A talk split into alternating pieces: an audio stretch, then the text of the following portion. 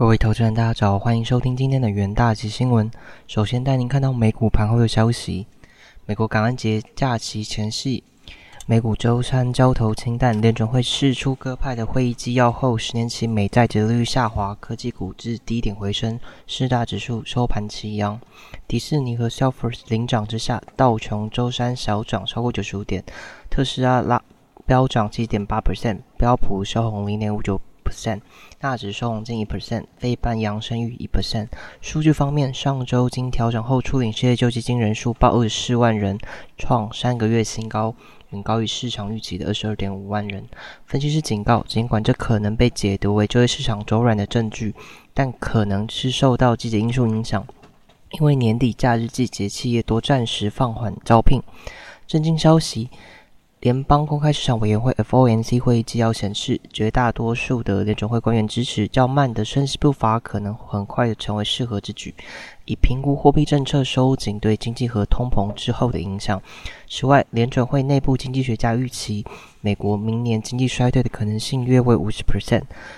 美国周三预测，二零二三年失业率上升，美国将出现温和的衰退。同时，美债以外的市场闪现衰退的讯号，两年期和十年期的债值率曲线倒挂程度创一九九二年以来最大。油市周三萎靡不振，能源股掉入泥淖。外媒报道，欧盟成员国和俄国价格上限的初始价格陷入谈判的僵局。欧盟执委会建议上限价格定在每桶六十五至七十美元区间。希腊等重视海运的成员国不希望上限价格低于每桶七十美元。对俄国强硬的波兰和波罗的海的国家支持低于每桶六十五美元。接下来带您看到能源市场的新闻。原油期货价格周三收低，新投资者密切关注七大工业国关于俄罗斯石油价格上限的讨论。《华尔街日报》报道，美国及其盟国可能就俄罗斯原油价格上限达成协议，其讨论的价格约为每桶六十元，上限仍可能高达七十美元。但在周三下午前，彭博社报道，欧盟国家对 G7 俄罗斯石油价格上限的谈判已停滞不前。知情人士透露，各国政府对于如何设计机制仍意见分歧。与此同时，天然气价格上涨，因预计十二月天气变冷可能会导致需求增加。美国市场周四将因感恩节假期休市。《华尔街日报》报道称，美方希望将上限限制设设得足够高，以激励俄罗斯继续向全球市场出售原油。俄罗斯原油战前每桶约为六十五美元左右的价格被视为潜在的基准。报道援引 Refinity 的数据称。俄式石油最近几天交易价格比布兰特原油价格差两二十六美元左右。彭博社报道，十月十五日至十一月十四日，每桶均价七十一点十美元。随后，全球原油价格大幅下滑。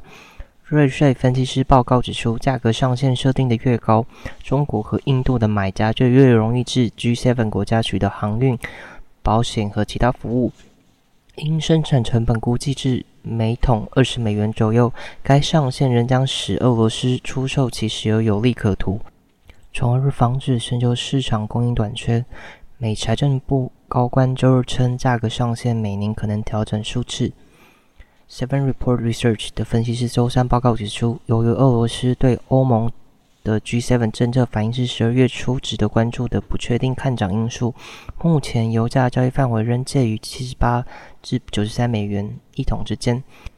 俄罗斯现已表态不会向任何参与设定上限的国家出售其石油，这点对全球市场的影响仍不明确。他们补充道：“他们称，若 G7 成功让中国和印度统一油价上限，而俄罗斯又持续向中国和印度出售石油，那么该计划将对市场影响有限。”接着带您看到金属市场的消息：黄金期货周三的感恩节前夕攀高。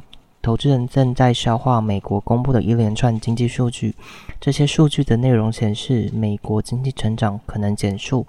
美国周三公布的多项数据结果好坏参半，十月新屋销售经季节调整折合年率增加七点五至六十三点二万户，十月耐久材订单月增一 percent，增幅优于九月的零点三和市场预估的零点四 percent。不过，十一月密大消费者信心指数下滑至五十六点八，反映消费者对高通膨和潜在衰退的担忧。美国十一月综合采购经理人指数 PMI 则从上月的四十八点二下滑至四十六点三。报告指出，需求疲软可能会让美国步入经济衰退，但同时通膨也持续缓慢下降。美债值率周三下滑。两年期报四点四九六 percent，十年期报三点七三六 percent。IC 美元指数下跌零点八 percent 至一零六点四零，折率下滑可降低持有黄金的机会成本。美元走软则让海外买家在买进美元计价的黄金时成本降低。美国联准会同日公布十一月的会议记录，内容显示官员认为很快就会升放缓升息，以评估至充分就业和物价稳定方面取得多少进展。经济学家并预测，美国经济明年有将近五十的几率陷入衰退。接下来进到十分钟听股期的部分，首先带您看到宏杰科期货手机市场经过近一年的库存修正后，近期供应链拉货动能有逐渐放缓之迹象，加上中国传出有机会放宽防疫的限制，市场预期手机需求在年底。至谷底反弹，将有利宏杰科技 PA 功率放大器模组的出货量。元大旗研究团队认为，中国品牌手机为宏杰科技重要客户。中国的手机市场回升，有利公司营收表现。十月二十三日，宏杰科期货上涨九点四三 percent，节价跳空上攻所涨停。接下来带你看到光照期货，虽然半导体。产业库存调整使，需求降温及晶圆代工产能松动，但产能释出 IC 设计厂才能开案设计新晶片，反带动晶圆光照需求上升，使公司加动率持续满载。加上近期晶圆光照报价上扬，公司营收展望乐观。远大企业团队认为，由于高效能 IC 与车用晶片的需求畅旺，导致光照出现供不应求的现象。市场预估，二零二三年光照价格将再涨十至二十五 percent，有利公司获利表现。十一月二十三日，光照期货上涨八点七二 percent，期价突破整理，创近期新高。接下来带你看到强势股及中信金期货的部分。中信金在十一月十八日的法说会中提及，不排除以资本公积或盈余公积配发股利，而金管会在十月二十二日宣布，金控及其子公司若要破例以盈余公积、资本公积来配发现金股利，需通过政企局、银行局、保险局分别的财务健全审核规定才能可发放。元大旗研究团队认为，今年由于防疫保单导致国家金控传出无盈余可配息，但目前看来似乎仍有转圜的余地，因此重新吸引买盘的进驻。十月二十三日，中信金期货上涨四点八五 percent，接下大量上涨收长红。